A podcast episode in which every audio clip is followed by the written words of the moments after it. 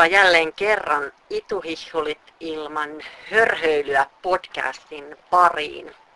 Täällä on tällä kertaa äänessä Tuija. Ja kiitos tosi paljon kaikista palautteista, mitä me yhä enemmän saadaan ja on antanut meille uskon vahvistusta, että tällaiselle podcastille on ollut tarvetta. Eli tämähän on oikeastaan tarkoitus olla tämmöinen ylistyslaulu Suomen puhtaan luonnon raaka-aineille. Ja tänne Lappinkin on ihanasti kesä tullut ja tuntuu, että tässä viimeisen viikon aikana on oikein niin kuin luonto puhjennut kukkaan. Tämä oikeastaan niin kuin joka paikka on vaalean vihreätä, eli luonto kasvaa ihan silmissä. Tällä kertaa istun tämmöisellä ulkoterassilla todellisen yrttitietäjän kanssa. Eli meillä oli ilo saada vieraaksi tänne Irja Mäkitalo, joka on tosi pitkän lin, linjan luonnon tuotealan monitoiminainen. Tervetuloa. Kiitos. Ah, mä en oikein tiedä mistä mies aloittaisin sun esittelyn. On parempi melkein, että esittelet itse itsesi. Eli tuota, sä oot tehnyt niin, niin monessa ollut mukana. Eli oot ollut tuota, erilaisissa luonnontuotealan hankkeissa, olet tehnyt neuvontatyötä ja kouluttanut ja perehtynyt fytoterapiaan ja sulla taitaa olla ihan verenperintönä tullut tämä yrttitietämys, niin kerrotko itse vähän, että kuka oot tuolla langan päässä? Varmaan on ihmisiä, jotka ei sinusta tunne. No ei. Vaikka aika moni tuntee minut ja monta kertaa sanotaan, että tuot, niin kuin, kun on paljon kouluttanut ja kursseja pitänyt, varsinkin näitä kursseja aikanansa, niin silloin oli useampi sata ihminen saattoi olla kesäaikana. No tottahan yksi jää mieleen, mutta yhdelle ei jää kaikki. Joskus on hävettänyt, kun tulee ihmisiä vastaan ja itse ei muista nimeä, mutta toiset muista. Ja taustaa, mähän on 50-luvun alkupuolella syntynyt ja kotona oli tämä luonnonkasvit ja luonnonkasvien käyttö ja kaiken näköiset nämä vanhat tämmöiset perinteiset maalaishoitokonstit käytössä, mutta äiti ei koskaan pitänyt itteensä minä hoitajana. Että hän oli, se oli 50-lukua, jolloin tämmöinen uusi koululääketiede ja lääkkeet tuli pienin, pientenkin kylien apteekkeihin. Niin äiti vähän häpeili sitä, että hän käytti näitä. Se oli köyhien hommaa se.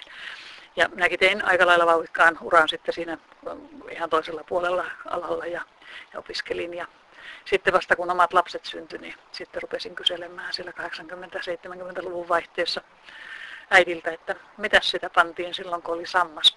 Pojalle tuli sammas ja äiti, että no voi hyvänä aika. Mikä, anteeksi kun keskeytän, mikä on sammas? No se ju, sammas on tämmöinen hiiva tulehdus suussa. Valkoinen kieli menee valkoiseksi ja huulet tulehtuu ja se on hiivatulehdus ja se voi tulla sitten, mullakin tuli ihan rinnan päähän, kun poika imi. Mm.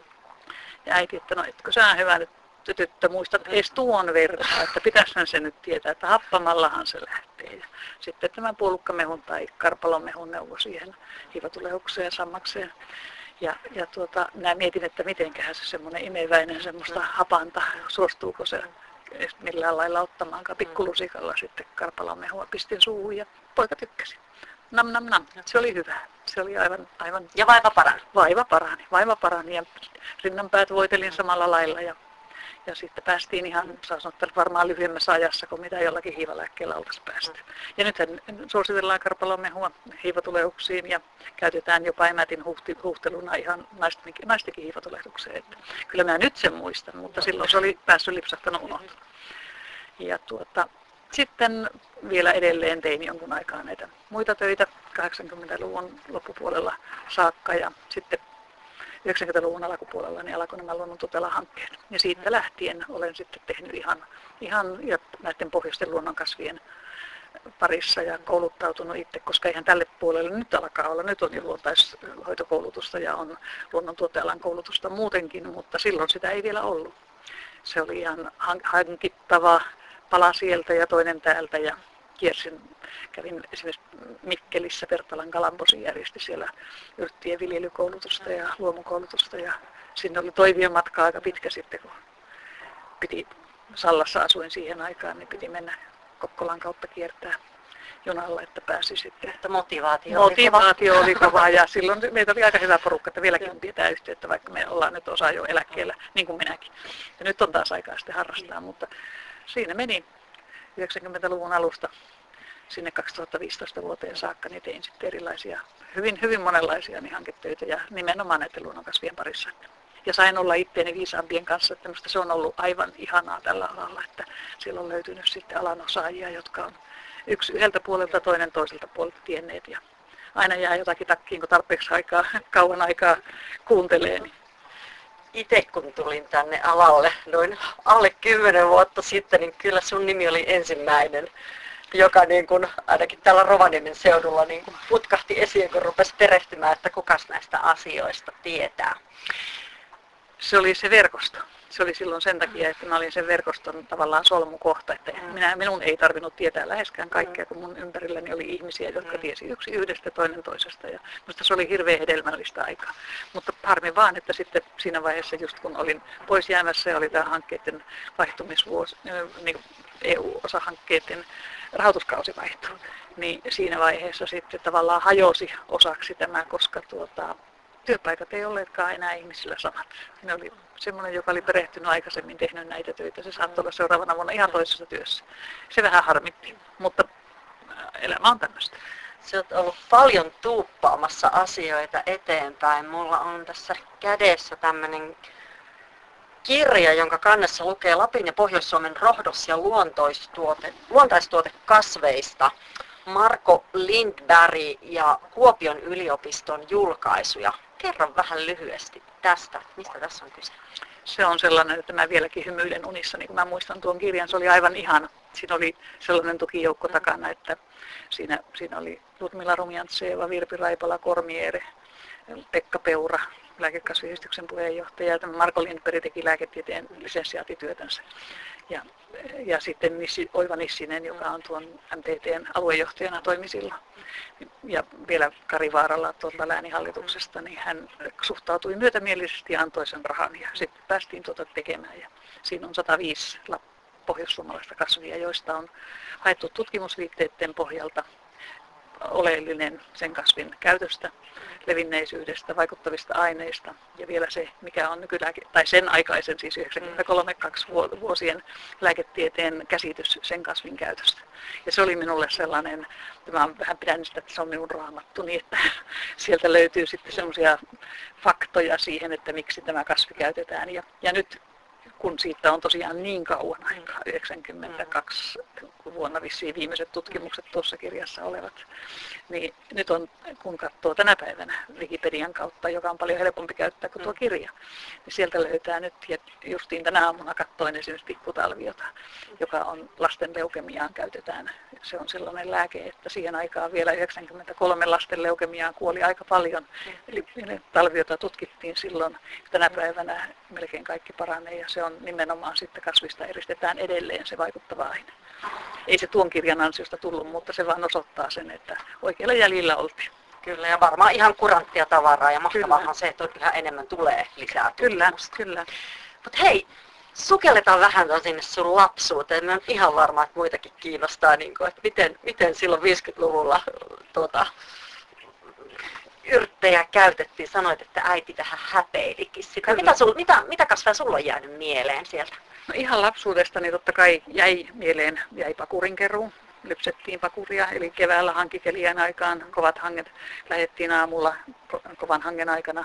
Äiti otti hurstisäkin, eli se oli semmoinen vehnäjauhosäkki, joka oli tiuha, tiivistä kangasta.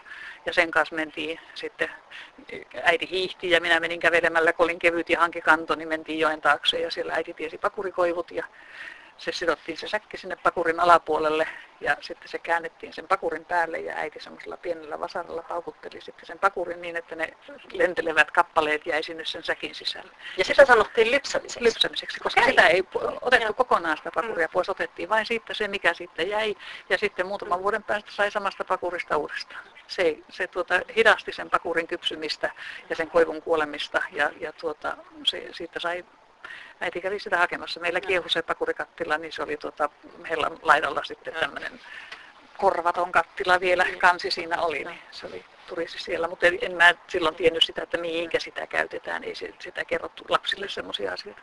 Ja varmaan mulla olisi jäänyt kyllä aika lailla, jos se olisi jäänyt sen lapsuuden varaan, mm. kun mä lähdin 17-ikäisenä jo sitten maailmalle. Mm. Ja en oikeastaan, ei siinä, siinä iässä ei kauhean paljon kysellä, mitä on lapsena käytetty. Muutamia muistoja mulla kyllä on, jota voin tuossa sitten sanoa, mutta tota, sitten kun äiti oli vanha ja mulla oli omat lapset jo lähteneet, niin sitten meillä oli aika. Äiti eli yli 95-vuotiaaksi.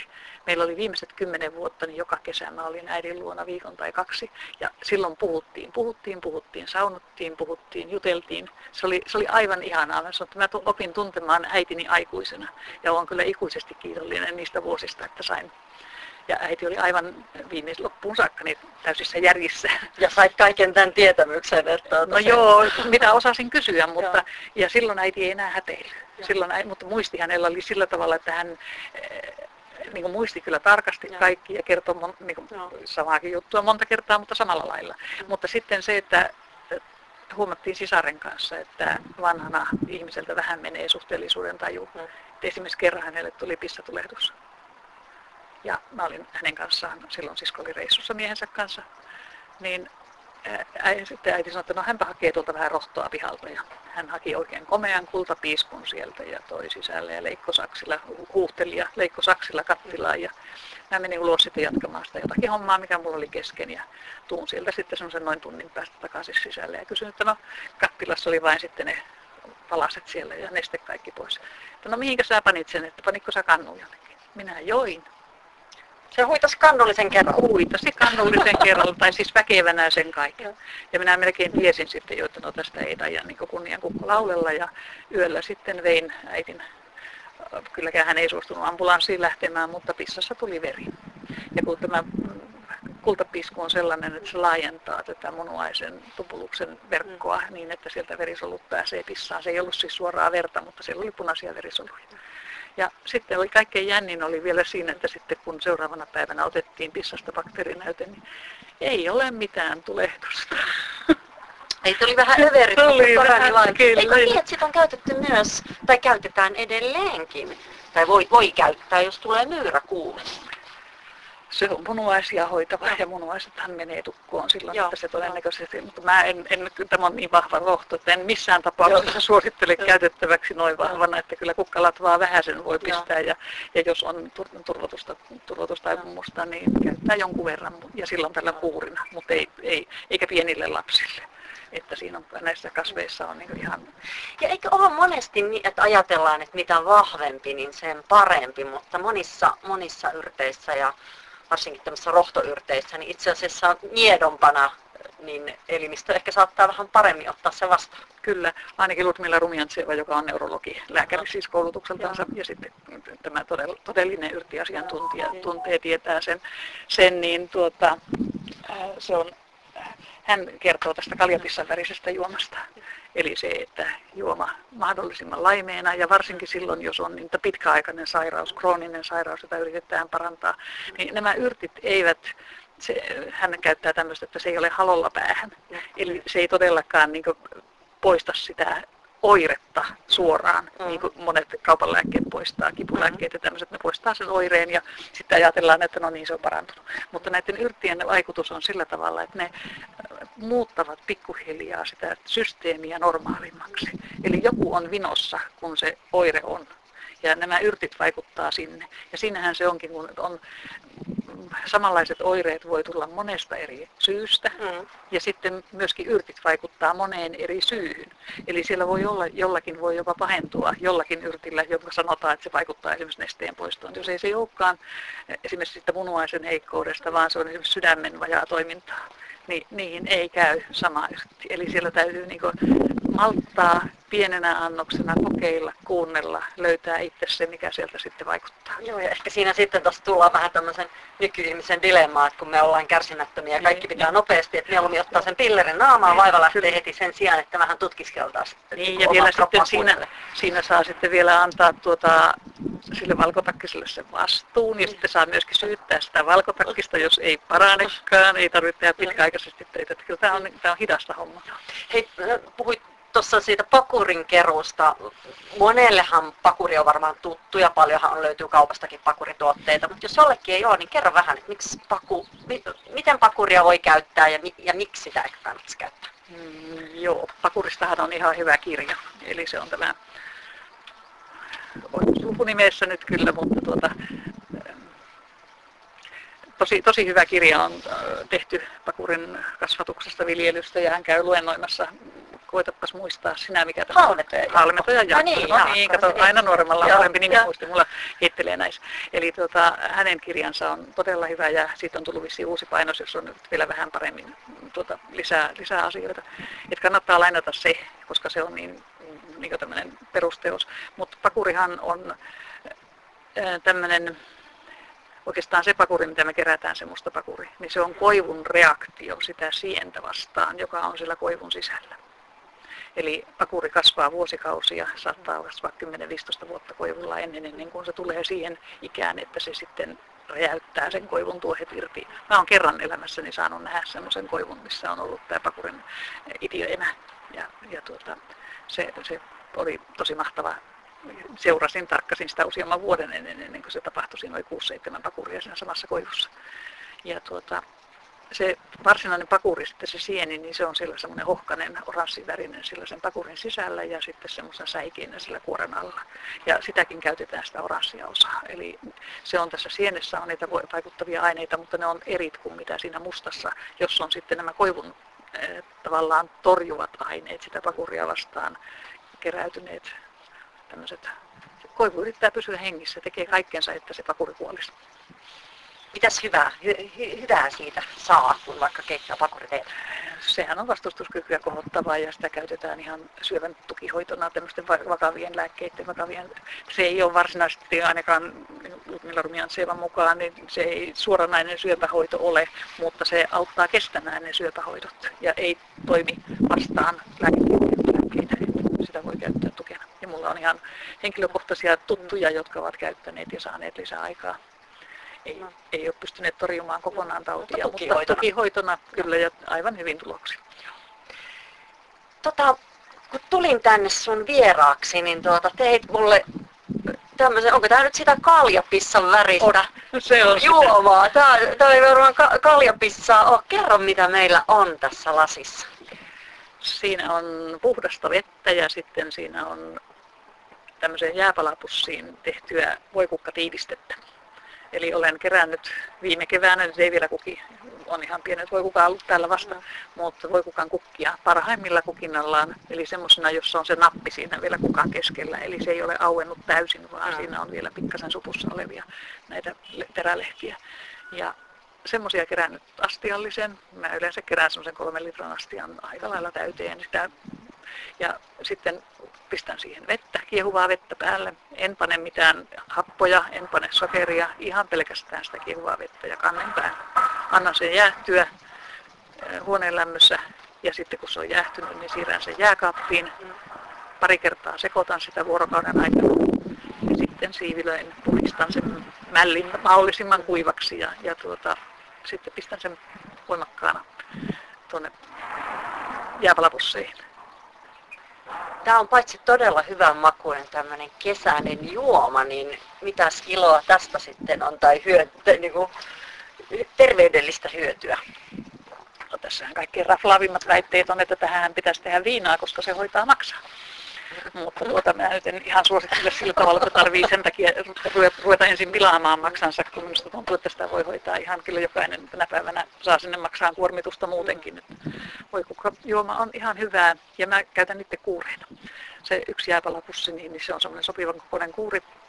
Ja niitä tekee syksyllä sitten ajattelee vaikka, että kerran kuukaudessa ottaa sen kuurin, niin ei niitä kauhean monta tarvitse tehdä. Ja Eli on mitä, pakasteessa. mitä monta päivää niin otat sitä?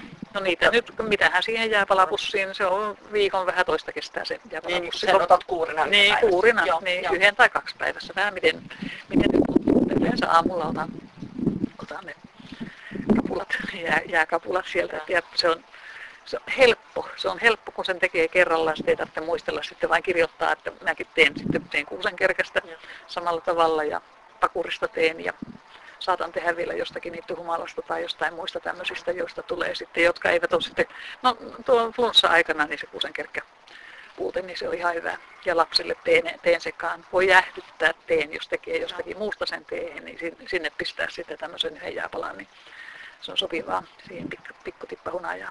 Mä olen sitä mieltä, että ihmiset käyttäisivät näitä paljon enemmän, näitä luonnonkasveja, jos olisi helpompia. Te teette aivan upeaa, ihanaa työtä, kun teillä tulee just näitä, jotka on kaupunkilaisillekin, jotka ei pääse keräämään ja jotka ei pysty, niin te, te, teidän tuotteilla pystyy, pystyy tuota, saamaan sellaisetkin ihmiset, joille miten muuten mahdollista ei olisi. Se on, se on juuri ajatukset mahdollisimman niin kuin helpossa muodossa kyllä, ja kyllä. ei kaikilla ole mahdollisuutta eikä edes välttämättä halua lähteä niin, tonne, on, tonne hyttösten syötäväksi. Eikä ole paikkaa mihin panee, kyllä. kaupunkikodit on pieniä, se on, se on nykyään on kaupungeissa tahtoo olla ja.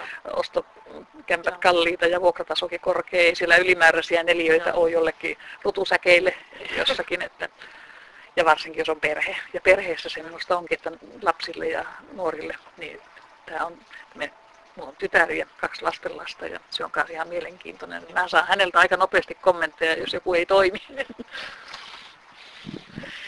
Hei, sitten toinen juttu, mikä sulla oli täällä, olit, olit väkertänyt tässä, tässä tuota, ennen kuin olin tullut. Mulla on tämmönen miksiköhän tätä sanoisi, ruohosökerö, sykerö, vihreä sykerö tässä, tässä kädessä, niin kerro mikä tämä on. Me tosiaan laitan tästä myös valokuvan tonne meidän, meidän, meidän someen, niin näette vähän mistä puhutaan, mutta kerro mikä ihme tämä on se on vähän kyllä niin aneeminen sykeere, että tässä nyt ei ole pelkkää pajunkuorta. Tässä voisi olla ja pitäisi olla. Tässä pitäisi olla nokkosen vartta, siankärsämön vartta, mahdollisesti mesiangerovon varttakin, semmoisia kuitupitoisia varsia, jotka on, ne pysyy kasassa mm. silloin kun ne kuivaa.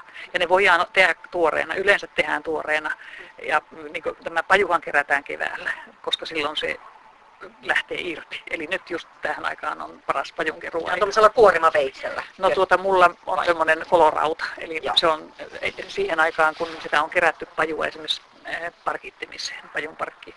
Ja sitä on kerätty ihan lääkkeeksikin, aivan siis esimerkiksi eh, ihovaurioiden hoitamiseen, rakkojen hoitamiseen, siihen, jos on joku tämmöinen märkivä haavatutu, joka ei ole mennyt parantua, niin sillä pajuparkkivedellä on sitten haudottu ja useammankin kerran samalla vedellä, että se on vaan pistetty suolaa sekaan ja sitä on lämmitetty uudestaan niin se, se, sitä on kerätty sitä pajua keväällä ja sitten kun se kastellaan lämpimässä veessä, niin sitten pystyy sen syksyisten niiden, niiden varsiruohojen kanssa keräämään semmoiseksi mytyksi, joka sitten on hauduttu saunassa. Se on pistetty astiaan ja kuumaa vettä päälle ja sitten kun se on hautunut sillä sopivasti, niin sillä ei siihen aikaan ole oikein tuotu näitä muovivamppuja, mm. eikä ole oikein näitä sieniäkään, siis näitä pesusieniä, mitä on tuotu tuolta etelästä, niin niitäkään ei ole oikein köyhällä kansalla ollut varaa ostaa. Että tämä on semmoinen semmoinen, jonka äitikin sanoi oppineensa vasta sitten aika lailla aikuisena. Että, ja hän on piikan, piikana tehnyt niitä, niitä tuota, siellä paikassansa, missä hän on ollut jollakin lukkarilla piikana, niin hän oli tehnyt pesusykeröitä. Mm. Pesusykerö, eli pesusieni. Kyllä. Pa- pajusta ja sitten sekaan vähän muuta yrttiä. Kyllä. Ja sehän on tietysti ihan tämmöisiä, niin tehdään näitä pesulappuja tai te, tehdään joku rohdinpellavainen tai puuvillakankainen pussi, jonka sisälle pannaan jotakin yrttiä. Sehän käy myöskin. Eihän se tarvitse olla. Tämä nyt on niin, että tämä pikkasen roskaa saunasta. Että nyt kun nykyään on hienot saunat ja vaaleat kaakelit, niin näistä voi lähteä vähän väriä. Että pitää pikkasen ottaa huomioon, eikä jättää sitten sinne lauteille ainakaan mihinkään avassilauteille, että ne saattaa kyllä jäädä vihreillä eikä alle. Voiko tuon käyttää useamman kerran vai onko se kertakäyttö? Henkilökohtaisesti voi käyttää. Se voi kuumalla vielä huudella ja voi käyttää. Siitähän lähtee niin kauan aikaa, kun sitten lähtee tuota, tuoksua ja väriä, niin sitten lähtee myöskin aineita. No, onko vielä jotain muuta, mitä sulla tulee sieltä lapsuudesta mieleen? No pihkankeruu oli myöskin sitten, kun sitä pakuria kerättiin, niin pihkaa kerättiin äitin kanssa. Se äiti oli, veti pienten tämmöisten vähän rähjästen ränelaita kuusien laitoihin. Siihen hänellä oli lupa, vaikka siihen aikaan ei puhuttu mistään joka miehen oikeudesta. Se mm. tuntui, että silloin sai semmoisia pikkunäreitä, niin niitä sai kyllä käyttää hyväksensä. Niin hän veti sinne viiluja ja sitten pani tikkua siihen, jota pitkin se valui. Ja oli minkä näköisiä astioita tai tuohilippi, johon se valui sitten tämä, tämä kuusen pihka. Ja myöskin männyn pihkaa sitten. Meilläkin mm. vierestä kaadettiin tämmöinen siemenpuu alue ja sieltä nousi sitten jonkun aikaa vielä näihin isoihin kantoihin nousi, männynpihkaa ja sitä käytiin sitten kaapimassa semmoisella lastalla, teräslastalla, niin siitä vettiin sitten. Ja niitä lämmitettiin sen verran ja sitten sian ihiraan tai voihin tämmöiseen kirnuttuun suolattomaan voihin sekoitettiin sitten. Miten sitä käytettiin? Ihan siis samalla lailla salavana voiteena, hauteena. Ja silloin oli myöskin niin, että kun ihmisillä oli huonot kengät ja saattoi tulla hiertymiä ja muistankin johonkin tämmöisen naisen, jolla kynsi irtosi ja se oli tosi kipeä ja paha ja tulehtunut ja siihen pantiin tuota kuusen pihkaa, tai mä en muista nyt kyllä tarkkaan kumpaa pihkaa se oli, mutta pihkaa kuitenkin. Ja sitten äiti vielä sanoi, että pitää niin, että anna sille ilmaa, älä pane siihen tiukkaa tukkoa niin, että sen täytyy saada ilmaa, että vaan useammasti sitä salavaa. Ja se parani kyllä ihan hyvin. No itse huomannut, mulla on sen, sen tosi tiiviissä niin kuin varpaat, mm. ja mulla on tosi helposti au, aukeaa, varsinkin talvella, kun ei, mm. ei, ole, ei ole paljon paljaajalla, niin tuota, varpaan välit. Niin pihka on, ei tarvi kun pariksi yöksi laittaa, niin se paranee. Ja siihenkin on vielä toinenkin kansan konsti. Eli jos sulla on paksua villalankaa tai vielä mieluummin jos on hahtuvaa, siis sellaista, jota ei ole edes kierretty, vaan se on ihan tämmöinen, josta kehrätään sitten vasta lankaa, niin sitä hahtuvaa kastelee siankärsämö veteen, voimakkaaseen siankärsämö veteen. Ja sen, sen pujottelee varpaiden välein. Joo, papilla on käyttänyt, mutta joo. en ole siitä sienkärsänä kokeillut. Se, oli hyvä se, on, se on no, ihan, ja sitä, ja sitä on kokeiltu, siis, mutta se on se vanha konsti kanssa, jonka, joka nyt sitten on niin, että sitä on tuolla ammattikorkealla, niin sitä on kokeiltu ja testattu ja sitten on saatu justiin sellaiset tulokset kuin mitä se käytäntö sanoi silloin aikanansa. Että se, se, se, oli, se on tuota, mikä hän Green Care-hanke, joku tämmöinen oli, jossa sitä tutkittiin. Ja pihkakihan on ihan tieteellisesti tutkittu, on, se, se on ihan se on. Ihan enkä, oliko apteekkituote ihan on, se, tai se, se, siis ei ole lääke, vaan mm. se on tuota, mikähän tekninen tuote se olikin, koska se olisi vaatinut sitten, kun ei voi lääkkeeksi, koska siinä on niin paljon vaikuttavia aineita, niin sitä ei voi sanoa, että se on joku tämmöinen lääketeknillinen tuote sitten, mutta kuitenkin hyväksytty. Mm. Käytetty. Sehän on tosi hieno. Siinä oli Rainer mukana paljon. Peltola Rainer. Joo, Raineriahan tuossa jututinkin ihan aika, aikaisempaan podcast-jaksoon. Mm, miten, se tosiaan, mitä, mitä nyt se sanoo, yli 40 vuotta varmaan ollut, mm. ollut alalla, mm. plus sitten tietysti kaikki tämä tietämys sieltä, sieltä ihan niin kuin äidin maidossa, niin mitä sä näet, että miten, miten niin kuin tämä ala on muuttunut tässä vuosien saatossa?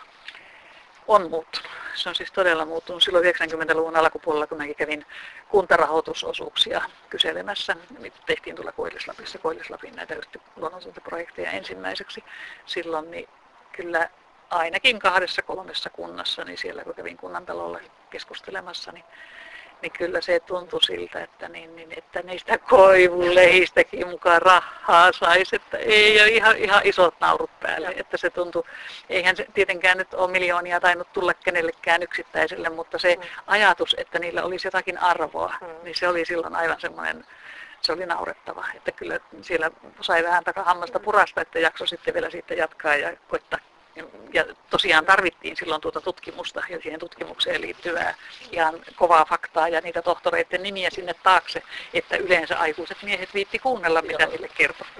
Ja nyt tänä päivänä taas, kun se on matkailun puolella, ja, ja nähdään, että ihmiset arvostaa entistä enemmän aitoa, puhdasta. Ja sitten myöskin minusta se, mikä melkein saa sanoa, että se kaikkein lämmittää eniten, eli arvostetaan sitä vanhojen sukupolvien tietämystä ja, ja sitä halutaan selvittää, mikä siellä on.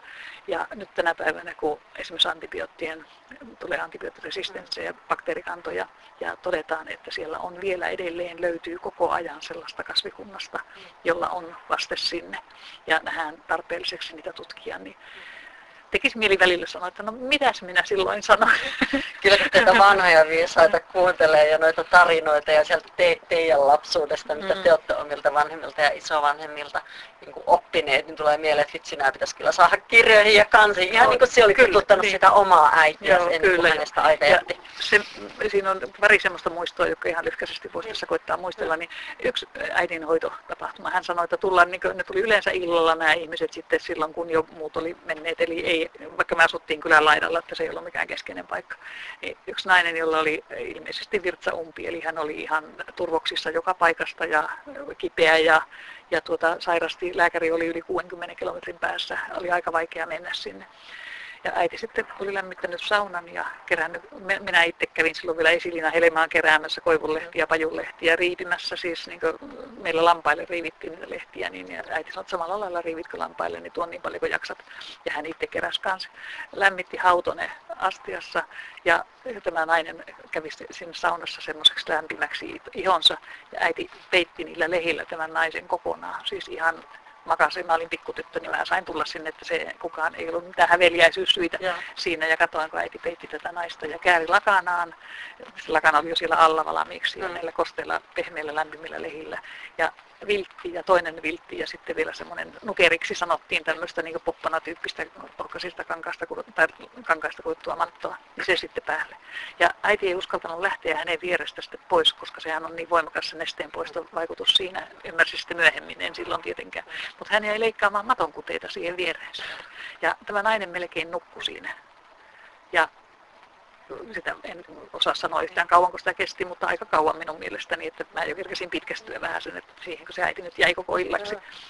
Ja tuota, sitten tämä nainen nousi siitä ja meni vessaan ja oli kauan ja, ja tuota, oli aivan niin erinäköinen oikeastaan, että minäkin niin kuin, muistan sen, että tajusin, että hän oli niin kuin, ilmeisesti se pöhötys laski ja, ja tuota, häneltä, häntä helpotti ainakin, tuli niin helpompi olo silloin. Ja hän kävi muutamana iltana meillä silloin siellä saamassa sen saman hoidon. Ja, ja se vaikutti ihon kautta sitten tämä. Ja muista, muistaakseni, en, en jaksa muistaa, että olisiko siinä ollut sitten, mutta koivuhan tekee samaa myöskin sisän kautta. Ja, ja siinä tämä koivun nesteen poisto on lempeä, pehmeä. Se on, oli se munuaisvaikutteinen tai oli se sydänvaikutteinen, niin se on semmoinen, että siinä se on aika turvallisimpia, että raakempiakin nopeammasti nestettä poistavia on, mutta tämä toimii.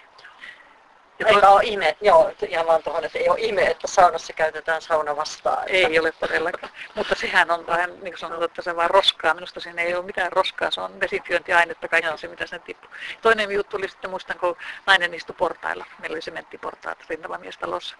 Hän istui portailla ja mä katsoin, että mitä ihmettä, että hänen jalkansa on meidän kaikkein parhaassa tiskivadissa. Meillä oli semmoinen sinkkivati jossa tiskattiin astioita. Äiti oli pessy kuumalla vielä ilmeisestikin, ymmärsin ainakin näin sitten jälkikäteen, että se on varmaankin, hän on pessy niin, niin puhtaaksi kuin pystynyt. Ja siinä oli semmoista marjamössöä. Meillä keitettiin hilloja. Tämä nainen, lehmä oli polkenut hänen jalkapöytänsä sillä tavalla, että luu näkyi siitä päältä. Ja hän ei päässyt taas sitten yhtään mihinkään sen, sen kanssa, että hän oli tullut sitten äidille, että tee nyt tälle jotakin. Ja hän istui siinä sitten jalka siinä ja äiti laittoi sitä mössöä sen jalkaterän päälle.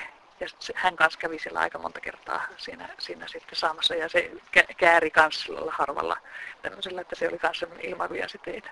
No, eli oliko ne hilloja vai mitä marjoja? Marjoja, mustia, siis mustaherukoita, mustikoita, jotakin mustia marjoja. Mä en, mä en, eikä äitikään ei enää sitten niin tarkasti muistanut, mutta hän sanoi, että sillä ei ole väliä. Kun mä kysyin, että no mitä marjoja ne oli, hän sanoi, että siinä niin kaikissa marjoissa, niin kaikissa marjoissa on niin paljon niitä semmoisia, jotka tappaa niitä, jotka tekee sen tulehuksen, että kun se oli niin ruhjomalla polkenut sen jalan, jolloin siinä ei saanut niin puhasta pintaa eikä ollut miten se muuten olisi saanut puhtaaksi. Niin hän hautoi sitä siellä sillä lailla, eikä sitten pessy, eikä sen kummemmin. Hän pyyhki vaan pois ja käärilöisesti ja se parani.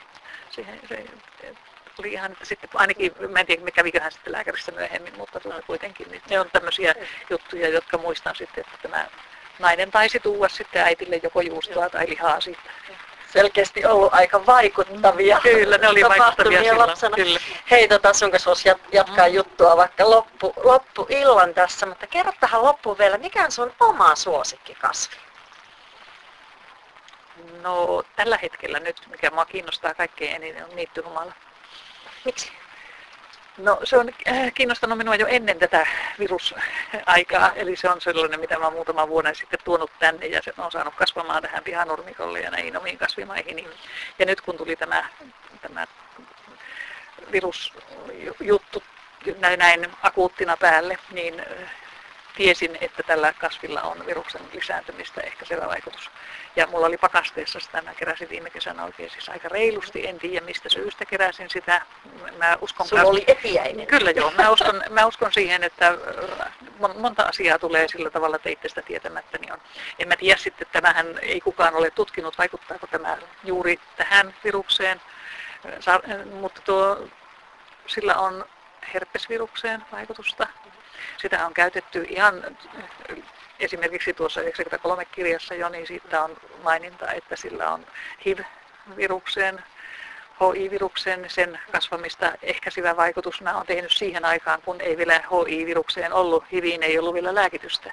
Nämä on tehnyt viinoja tästä justiin tästä nittyhumalasta muutamalle ihmiselle, joka on sitä pyytänyt. Ja tiedän, että se on hidastanut. He ovat saaneet lisävuosia sillä niin kauan aikaa, että sitten pääsivät varsinaisen hoidon piiriin, kun sitä hoitoa tuli. Eli minusta se on semmoinen kasvi, joka nyt kiehtoo kyllä kovasti. Eli miten se itse sitä käytät? No en käytä siis sitä sillä tavalla, että mä sanon, se on samalla lailla kuin mitä Lukmilla sanoo näistä, näistä esimerkiksi ruusujuuresta ja väinänputkesta, että ei pidä käyttää liian vahvoja aineita, jos ei niitä tarvitse.